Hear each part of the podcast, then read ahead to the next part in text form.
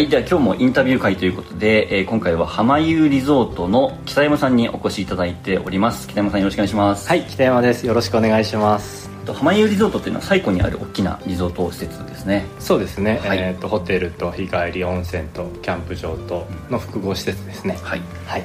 じゃあまずは北山さんご自身の、えー、自己紹介をお願いします。はい。えーと私はそこでいろんな企画をしてあのツアーのガイドとかをしたりとか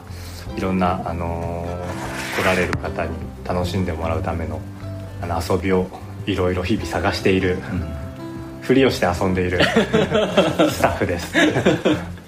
平さん出身ってどちらなんですか？出身はね石川県です。あ石川なんですね。はい。山梨にはいつから？10年ちょっと前ぐらいですね。あじゃあもうだいぶ前ですね。だいぶ前ですね、でもうずっと最古にそこからはいますね。あ山梨いきなり最古ですか？いきなり最古です。へえんでまた石川から最古に来ようと思ったんですか？石川は天気が悪いんですよ。ああで冬3か月、まあ、はいはい、3か月太陽見ないとか。なるほどなるほど。もうもうどんよりしていくんですよね。はいはいはい。であのそれでじゃあ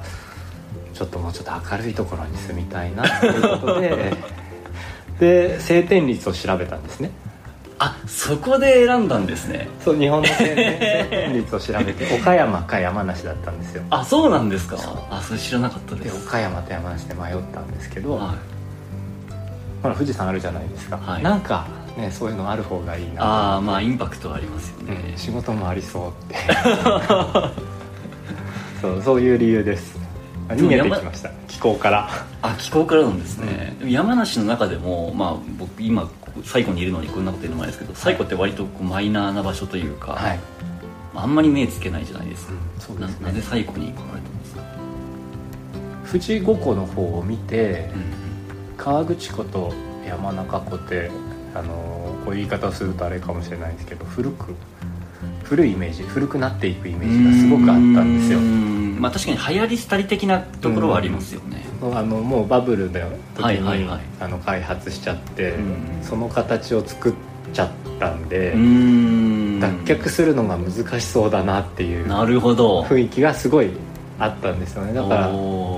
なんていうんですかね人は来てるのに寂れた感じ。こういう言い方をするとまずいのかな。いやでもそれはもうそれぞれの 見え方なんで大丈夫、まあ、そうですねあの私個人として、はい、えそういうなんかイメージがあったので。で最高っていううん。10年前の最高どんな感じだったんですか？まずえー、っと最古の特徴だと思うんですけど景色が変わってないですよね、はいあ10年前もほぼ変わってないっていう。あそうなんですね。で10年前もそうですしもっと遡って例えばじゃあ60年前の写真見ても、はい、ほぼ例えばここ今、えー、っと北岸じゃないですか北側、はい。はい、北側から南見るとほぼ変わってないですよね。へえ湖があって山があって富士山があるって景色は人工物がほとんどないじゃないですか。はいはい。確かに。変わってないんですよ。へえだから10年前もそんなに変わってないですけど、うん、まあ、いろんなことが起こってきてますよね今、うん、そうですね。そうだからうんそれが最古の良さなんだろうなっていう気はしてます。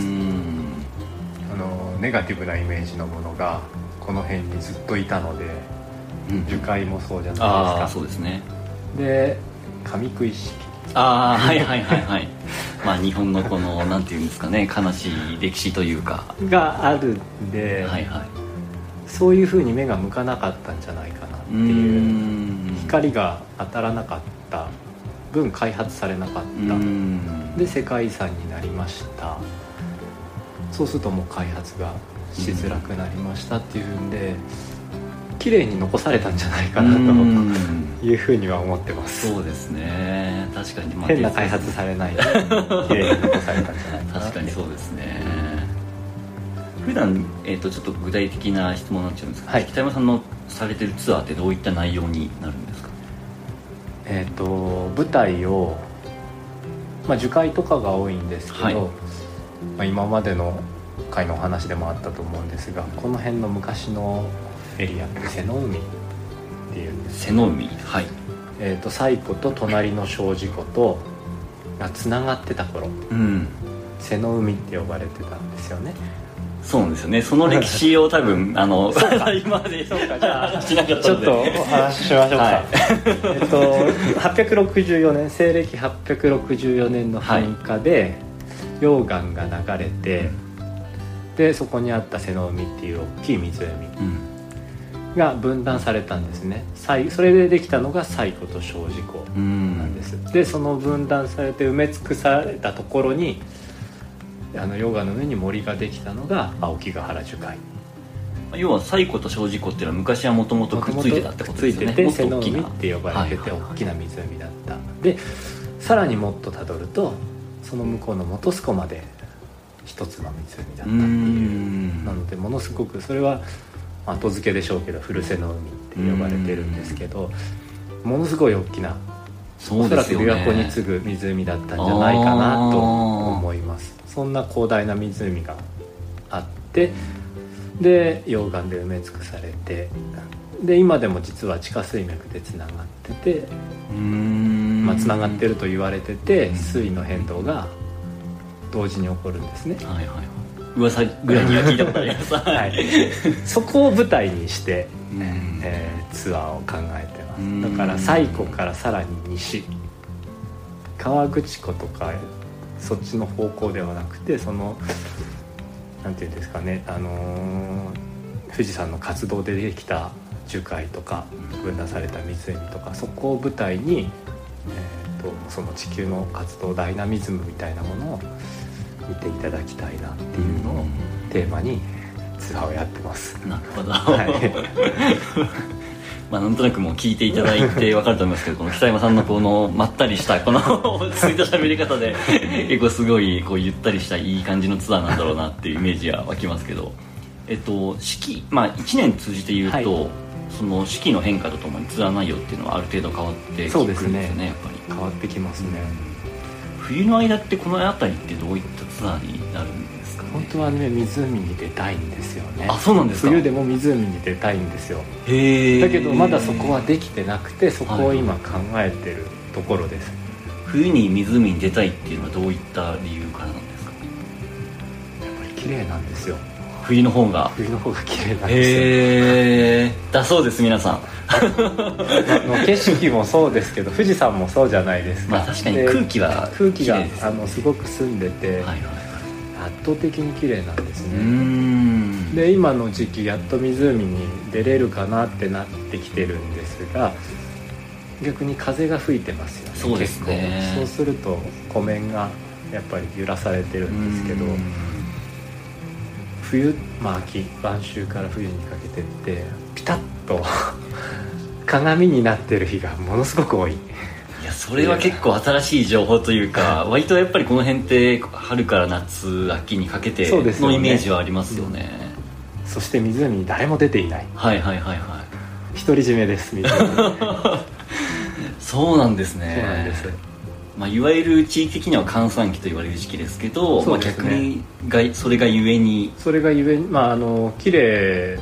まあ、閑散期の理由が寒いからっていう理由なんですよね、はい、だけどなんか寒さを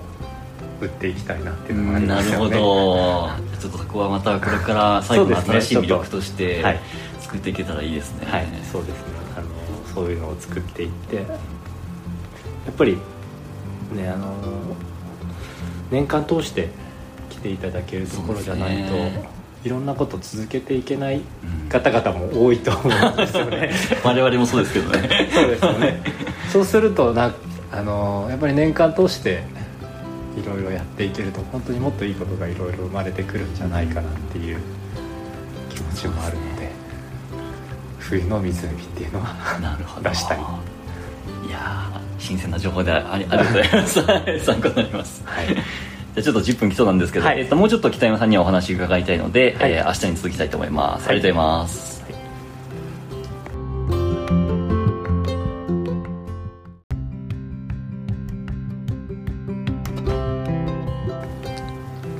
はい、では今日もインタビュー会ということで、えー、今回は浜湯リゾートの北山さんにお越しいただいております。北山さんよろしくお願いします。はい。北山です。よろしくお願いします浜湯リゾートっていうのは最古にある大きなリゾート施設ですね。そうですね、はい、えーと、ホテルと日帰り温泉とキャンプ場との複合施設ですね、はい、はい、じゃあまずは北山さんご自身の、えー、自己紹介をお願いします。はい。えっ、ー、と私はそこでいろんな企画をしてあのツアーのガイドとかをしたりとかいろんな、あのー、来られる方に楽しんでもらうためのあの遊びをいろいろ日々探している、うんふりをして遊んでいる。スタッフです。平さん出身ってどちらなんですか？出身はね石川県です。あ石川なんですね。はい。山梨にはいつから？10年ちょっと前ぐらいですね。あじゃあもうだいぶ前ですね。だいぶ前ですね、でもうずっと最古にそこからはいますね。あ山梨いきなり最古ですか？いきなり最古です。へえんでまた石川から最古に来ようと思ったんですか？石川は天気が悪いんですよで冬3か月、まあ、はいはい、3か月太陽見ないとか。あ なるほどなるほど。もうもうどんよりしていくんですよね。はいはいはい。であのそれでじゃあちょっともうちょっと明るいところに住みたいなということで。で晴天率を調べたんですねあそこで選んだんですね。そう日本の晴天率を調べて 岡山か山梨だったんですよ。あそうなんですか。あそれ知らなかったです。岡山と山梨で迷ったんですけど、はい。ほら富士山あるじゃないですか、はい、なんかねそういうのある方がいいな。ああまあインパクトありますよね、うん、仕事もありそうって。そうそういう理由です。逃げてきました。気候から。あ気候からなんですね、うん、山梨の中でもまあ僕今最古にいるのにこんなこと言うのもあれですけど最古って割とこうマイナーな場所というか、はい、あんまり目つけないじゃないですか、うん、そうですね、なぜ最古に来られたんですか？富士五湖の方を見て、うん河口湖と山中湖ってあのこういう言い方をするとあれかもしれないですけど古く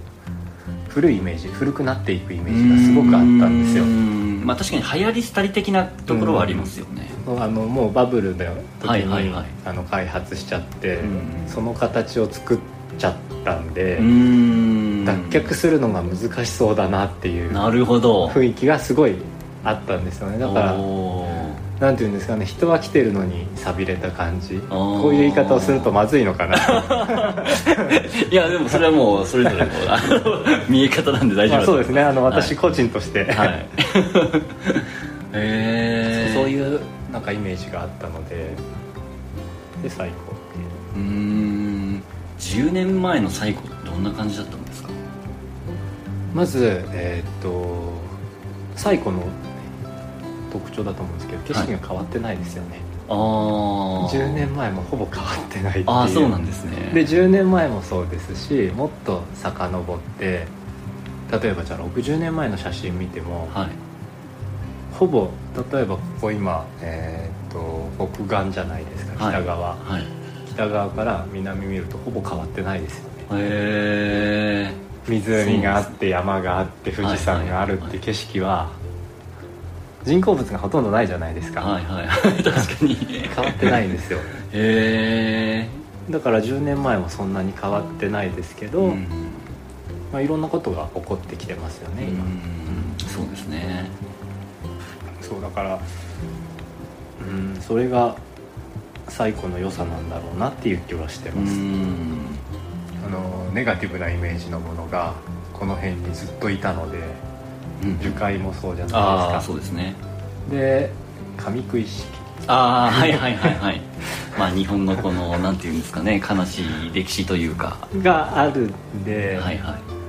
そういうふうに目が向かなかったんじゃないかなっていう。光が当たらなかった。分開発されなかった。で世界遺産になりました。そうするともう開発がしづらくなりましたっていうんで、綺麗に残されたんじゃないかなというふうには思ってます。そうですね。確かに、変な開発されないで 綺麗に残されたんじゃないかな確かにそうですね。普段、えーと、ちょっと具体的な質問になっちゃうんですけど、はい、北山さんのされてるツアーってどういった内容になるんですか？えっ、ー、と舞台をまあ樹海とかが多いんですけど、はい、まあ、今までの回のお話でもあったと思うんですがこの辺の昔のエリアって。瀬の海っていう。んです瀬の海はい。えーと、西湖と隣の庄司湖とがつながってた頃、うん、瀬の海って呼ばれてたんですよね。そうなんですよね。その歴史を多分 あの今まで。そうか。じゃあちょっとお話ししましょうか、はい、えっと864年西暦864年の噴火で、溶岩が流れて、でそこにあった瀬の海っていう大きい湖、が分断されたんですね。それでできたのが西湖と小事湖なんです、でその分断されて埋め尽くされたところにあの溶岩の上に森ができたのが青木ヶ原樹海。要は西湖と小事湖っていうのは昔はもともとくっついてたってことですよね。くっついてて瀬の海って呼ばれてて大きな湖だった、でさらにもっとたどるとその向こうの本栖湖まで一つの湖だったっていう。なのでものすごくそれは後付けでしょうけど古瀬の海って呼ばれてるんですけどものすごい大きなおそらく琵琶湖に次ぐ湖だったんじゃないかなと思います。そんな広大な湖があってで溶岩で埋め尽くされてで今でも実は地下水脈でつながっててまあ、つながってると言われてて水位の変動が同時に起こるんですね。はいはい噂ぐらいには聞いたことあります、はい、そこを舞台にして、えー、ツアーを考えてます。だから西湖からさらに西。河口湖とかそっちの方向ではなくてそのなんていうんですかね、あのー、富士山の活動でできた樹海とか分断された湖とかそこを舞台に、えーと、その地球の活動ダイナミズムみたいなものを見ていただきたいなっていうのをテーマにツアーをやってます。なるほど、はい。まあ、なんとなくもう聞いていただいて分かると思いますけどこの北山さんのこのまったりしたこの 落ち着いた喋り方で 結構すごいこうゆったりしたいい感じのツアーなんだろうなっていうイメージは湧きますけど。えっと四季まあ1年通じて言うと、はい。その四季の変化とともにツアー内容っていうのはある程度変わってくるんですよねすね。やっぱり。変わってきますね、冬の間ってこの辺りってどういったツアーになるんですか、ね、本当はね湖に出たいんですよね。あそうなんですか。冬でも湖に出たいんですよ。へえだけどまだそこはできてなくてそこを今考えてるところです、はい、冬に湖に出たいっていうのはどういった理由からなんですか？やっぱり綺麗なんですよ。冬の方が。冬の方が綺麗なんですよ。へえだそうです皆さん 景色もそうですけど富士山もそうじゃないですか、まあ、確かに空気は空気があのすごく澄んでて、はいはい、圧倒的に綺麗なんですね。で今の時期やっと湖に出れるかなってなってきてるんですが逆に風が吹いてますよねそうですね。そうすると湖面がやっぱり揺らされてるんですけど冬まあ秋晩秋から冬にかけてってピタッと鏡になってる日がものすごく多い。いやそれは結構新しい情報というか割とやっぱりこの辺って春から夏秋にかけてのイメージはありますよね、ねうん、そして湖に誰も出ていない。はいはいはいはい。独り占めです そうなんですね。そうなんです。まあ、いわゆる地域的には閑散期と言われる時期ですけど、ね、まあ、逆にがそれがゆえに。それがゆえにまああの綺麗まあ、閑散期の理由が寒いからっていう理由なんですよね、はい、だけどなんか寒さを売っていきたいなっていうのもありますよね。なるほど。ちょっとそこはまたこれから最後の新しい魅力として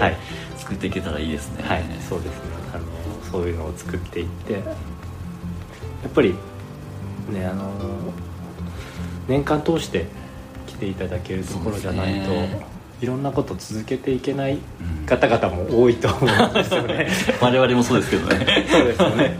そうするとなあのやっぱり年間通していろいろやっていけると本当にもっといいことがいろいろ生まれてくるんじゃないかなっていう気持ちもあるので冬の湖っていうのはなるほど。出したいいや新鮮な情報でありありがとうございます。参考になります。はいじゃちょっと10分来そうなんですけど、はい、えっと、もうちょっと北山さんにはお話伺いたいので、はい、えー、明日に続きたいと思います、はい、ありがとうござい。ます、は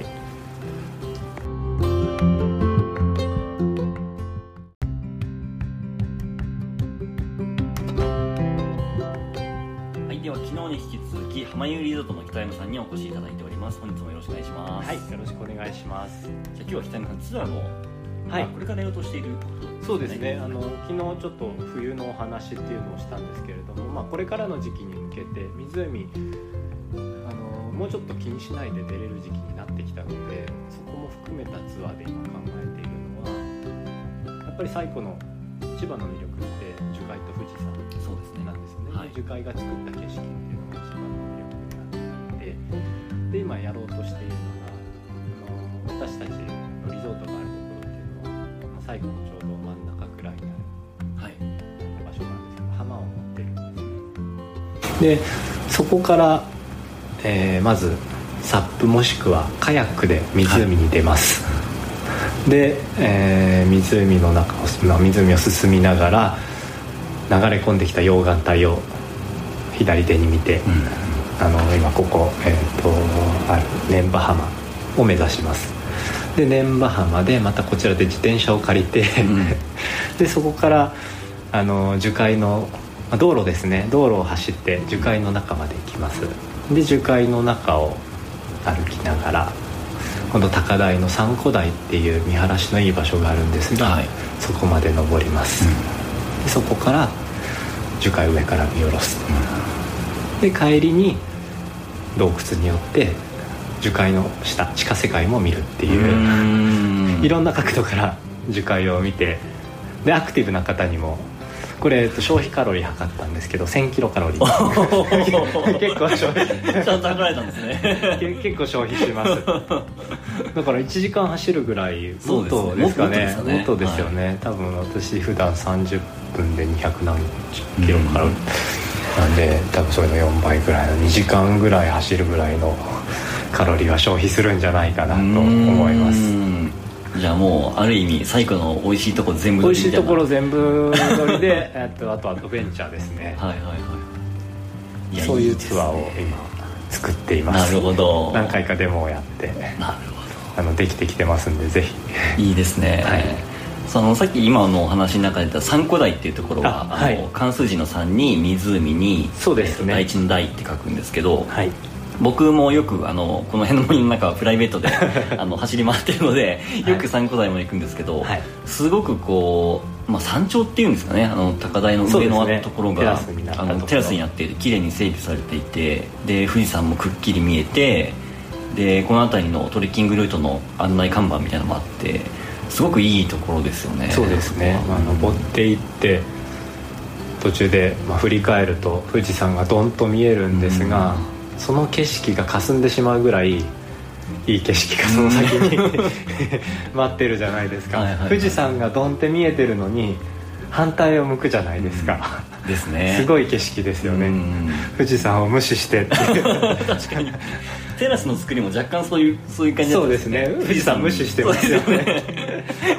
あれもなかなか面白いなと思いますけどまあ、3個台っていうぐらいなので、3つの湖が見えるっていう,、ね、本栖湖。それから小事湖が若干隠れてしまってるんですけど、山陰に小事湖。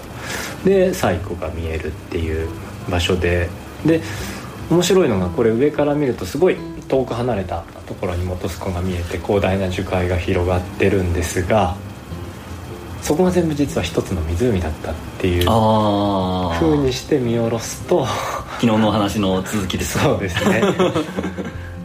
あのでそれが、まあ、平安時代ですか。平安時代まではそんな景色だったんですよね。1000年とか1200年って言われると長いですけど地球の歴史の中ではものすごく短いじゃないですか。一瞬ですよね。その一瞬の中で地形変わってるんだっていう確かにでもそういう目線で見るとよりなんかこう感慨深いというか壮大ですね。ですよね、うん、すごく壮大です。おそらくその時代だったらもうそんなに大きい湖があったならば多分その水路というか、えー、あの船に乗って多分行商人さんとかいろんな多分活動されてましたよね。遺跡も見つかってますし、ね、あそうなんですか。土器とかも見つかってたりとかするんですよねまあ、こんなに大きい海があれば人はそれは昔から住みますよね。そうですね、すごい多分豊かな土地だったんだろうなとは思います。ですね。富士山の噴火もでも何回かありますからねところも。確かにそういう、まあ、そのその時の、まあ、写真でもあればなおいいでしょうけどね。1200年前の写真が なんか今の時代だったらなんかこう CG で昔の予想映像みたいな、ね、ありそうですけどね、うん、そうですね。あの私たちがやるツアーの中でも、そういうのを CG で作って見せたりはあのさせていただいてるんですけど。あもうすでにですか？そうですね、えー、そういうイメージがやっぱりできるとそうですね。より面白いですよね。面白いんですよね。確かに。で結構あの、まあ、植物とか好きな方は、はい、そのままスッと樹海入っても面白いんですけど、まあ、そうじゃない方にもやっぱり見てほしいなっていうのがあるので、うん、そういうなんかストーリーがあると、うん、そうですね。面白いなっていう。確かにそうですね。そうなんですよ。樹海の中ってちょっとなんか脱線しますけど。全然全然大丈夫です。脱線しますけど私たちがやってるツアーって実はあのー、学校。の団体が昔よ、まあ、昔か今もなんですけど、はい、来てたんですね。小学校とか、はいはいはい、で樹海を歩いたりするんですがただハイキングとして歩くんですよ。もったいないんですよ。こんないい森なのに、ただ普通にあの森の中を歩きましょうっていう感じで歩くんですよねせっかく面白い歴史だったりとか。面白い歴史だったりとかも森自体が面白いのに、はい、そうやって歩くんですね、うん、でそれがすごくなんかせっかくここまで来てくれてもったいないなって。で私たちもやっぱり他に日本で他にない森なのでそうですね。必ずここに来なきゃ勉強できないこととか学べないこととか学んでほしいなっていう思いから実は樹海私入り始めたんですけどで入ってみると面白くて「どうして」がいっぱいなぜ「どうして」が溢れてて、はいはいはい、で今ってやっぱり世の中情報が溢れてるじゃないですか。溢れ返ってますね。溢れ返ってるじゃないですか。ですぐに調べられるじゃないですか、はい、で答えが出るじゃないですか、はい、逆に情報の中で疑問すらもくれるじゃないですか、はい、これが疑問でこれが答えですぐらいの 感じで。大丈夫ですか？あちょっと防犯パトロールの今音声が入っちゃってますけど。まあまあこれも Voicy ならではということで、まあね、大丈夫です、はい。であのー、そうあのー、なんで樹海まあその答えが出ちゃってだから樹海はこういう森なのでこういうのが見どころですよとかこういうのが不思議ですよだからこう見ましょうねみたいなことも調べられて分かってしまうんですね、はい、まあ、樹海だけじゃなくて他の場所も観光地って例えばじゃあこういう写真を撮りたいんでここ行きますとかこういう景色を見たいんでここ行きますとか 大体みんなインスタグラム見て旅行行ったりとかしますもんね。でそれがあの逆に観察力をなくしてしまってる原因の一つなのかなっていう気も少ししててで樹海ってそれにすごい適しててかんだからやってほしいのがその樹海入って観察して、はい、よく観察してほしいんですよ、はいはい、そうするとえなんでっていうのが すごいいっぱいあるんですよね。でそれについてなんでだろうって考えてみてほしいんですよ。ああなるほど。自分の目で見て。なんでこうなってるんだろうって考えてみてほしいんですよ、でまあ、最終的に、ね、調べて答え合わせしてもいいと思うんですけど自分なりに推測してみたりとか、っていうのがあのそういうのをやるのに最適な森なんですよ。だからすごいあの面白いはず 例えば樹海入ると、まあ、よく出てくるのが木の根で立ってるような木、はい。はい、下がもう空洞になってますね、はい、ちょっと言葉で説明するのは難しいんですけど根っこを足のようにして立ってる、木こういう感じで立ってる木があるんですが。あちょっと北山さん。10分いっちゃいそうなので。ちょっと中途半端ですけどまたいえ明日に続きます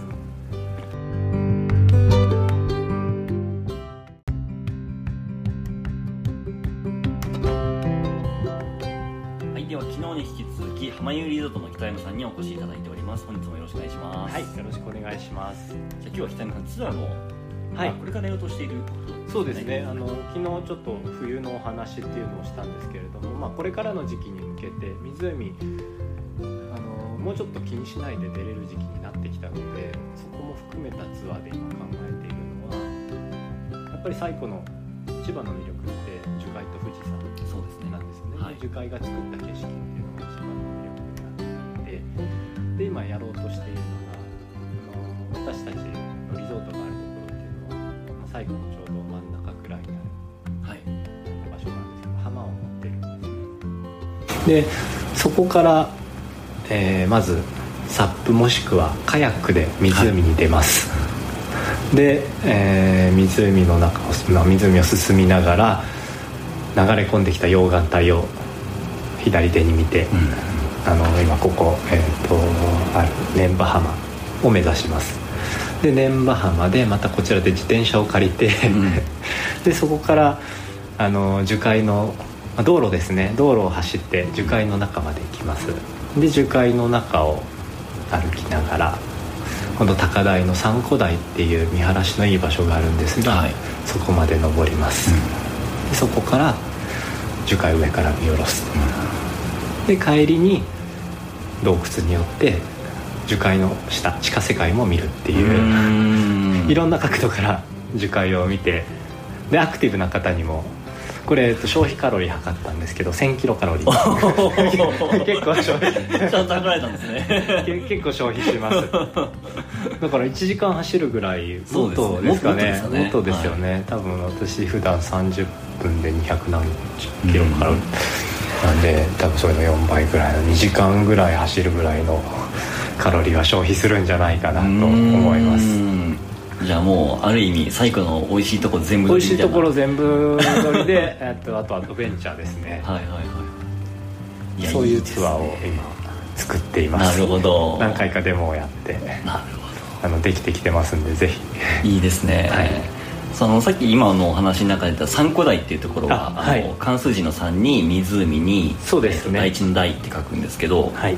僕もよくあのこの辺の森の中はプライベートで あの走り回ってるのでよく三古台も行くんですけど、はい、すごくこう、まあ、山頂っていうんですかねあの高台の上のところが、ね、あのテラスになって綺麗に整備されていてで富士山もくっきり見えてでこの辺りのトレッキングルートの案内看板みたいなのもあってすごくいいところですよね。そうですね、まあ、登っていって途中で、まあ、振り返ると富士山がどんと見えるんですが、うん。その景色が霞んでしまうぐらいいい景色がその先に 待ってるじゃないですか、富士山がドンって見えてるのに反対を向くじゃないですか、うん、ですね。すごい景色ですよね、富士山を無視してって。い う確かにテラスの作りも若干そういうそういう感じそうですね。富士山無視してますよね。あれもなかなか面白いなと思いますけど。まあ、3古代っていうぐらいなので、3つの湖が見えるっていう,、ね、本栖湖それから小事湖が若干隠れてしまってるんですけど、山陰に小事湖で西湖が見えるっていう場所で。で面白いのがこれ上から見るとすごい遠く離れたところに本栖湖が見えて広大な樹海が広がってるんですがそこが全部実は一つの湖だったっていうふうにして見下ろすと昨日の話の続きです。そうですね。あのでそれが、まあ、平安時代ですか。平安時代まではそんな景色だったんですよね。1000年とか1200年って言われると長いですけど地球の歴史の中ではものすごく短いじゃないですか。一瞬ですよね。その一瞬の中で地形変わってるんだっていう 確かにでもそういう目線で見るとよりなんかこう感慨深いというか壮大ですね。ですよね、うん、すごく壮大です。おそらくその時代だったらもうそんなに大きい湖があったならば多分その水路というか、えー、あの船に乗って多分行商人さんとかいろんな多分活動されてましたよね。遺跡も見つかってますし、ね、あそうなんですか？土器とかも見つかってたりとかするんですよねまあ、こんなに大きい海があれば人はそれは昔から住みますよね。そうですね、すごい多分豊かな土地だったんだろうなとは思います。ですね。富士山の噴火もでも何回かありますからねそころも。確かにそういう、まあ、そのその時の、まあ、写真でもあればなおいいでしょうけどね。1200年前の写真が。なんか今の時代だったらなんかこう CG で昔の予想映像みたいな、ね、ありそうですけどね、うん、そうですね。あの私たちがやるツアーの中でも、そういうのを CG で作って見せたりは、あのさせていただいてるんですけど。あもうすでにですか？そうですね、えー、そういうイメージがやっぱりできるとそうですね。より面白いですよね。面白いんですよね。確かに。で結構あの、まあ、植物とか好きな方は、はい、そのままスッと樹海入っても面白いんですけど、まあ、そうじゃない方にもやっぱり見てほしいなっていうのがあるので、うん、そういうなんかストーリーがあると、うん、そうですね。面白いなっていう。確かにそうですね。そうなんですよ。樹海の中ってちょっとなんか脱線しますけど。全然全然大丈夫です。脱線しますけど私たちがやってるツアーって実はあのー、学校。の団体が昔よ、まあ、昔か今もなんですけど、はい、来てたんですね。小学校とか、はいはいはい、で樹海を歩いたりするんですがただハイキングとして歩くんですよ。もったいないんですよ。こんないい森なのに、うんうん、ただ普通にあの森の中を歩きましょうっていう感じで歩くんですよねせっかく面白い歴史だったりとか。面白い歴史だったりとかも森自体が面白いのに、はい、そうやって歩くんですね、うん、でそれがすごくなんかせっかくここまで来てくれてもったいないなって。で私たちもやっぱり他に日本で他にない森なのでそうですね。必ずここに来なきゃ勉強できないこととか学べないこととか学んでほしいなっていう思いから実は樹海私入り始めたんですけどで入ってみると面白くて「どうして」がいっぱいなぜ「どうして」が溢れてて、はいはいはい、で今ってやっぱり世の中情報が溢れてるじゃないですか。溢れ返ってますね。溢れ返ってるじゃないですか。ですぐに調べられるじゃないですか、はい、で答えが出るじゃないですか、はい、逆に情報の中で疑問すらもくれるじゃないですか、はい、これが疑問でこれが答えですぐらいの感じで。大丈夫ですか？あちょっと防犯パトロールの今 音声が入っちゃってますけどまあまあこれも Voicy ならではということで、まあね、大丈夫です、はい。であのー、そうあのー、なんで樹海まあその答えが出ちゃってだから樹海はこういう森なのでこういうのが見どころですよとかこういうのが不思議ですよだからこう見ましょうねみたいなことも調べられて分かってしまうんですね、はい、まあ、樹海だけじゃなくて他の場所も観光地って例えばじゃあこういう写真を撮りたいんでここ行きますとかこういう景色を見たいんでここ行きますとか。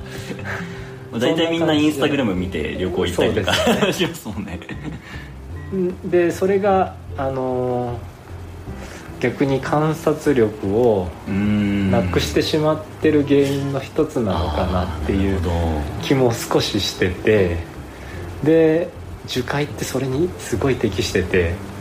かんだからやってほしいのがその樹海入って観察して、はい、よく観察してほしいんですよ、はいはい、そうするとえなんでっていうのが すごいいっぱいあるんですよね。でそれについてなんでだろうって考えてみてほしいんですよ。ああなるほど。自分の目で見て。なんでこうなってるんだろうって考えてみてほしいんですよ、で、まあ、最終的に、ね、調べて答え合わせしてもいいと思うんですけど自分なりに推測してみたりとか、っていうのがあのそういうのをやるのに最適な森なんですよ。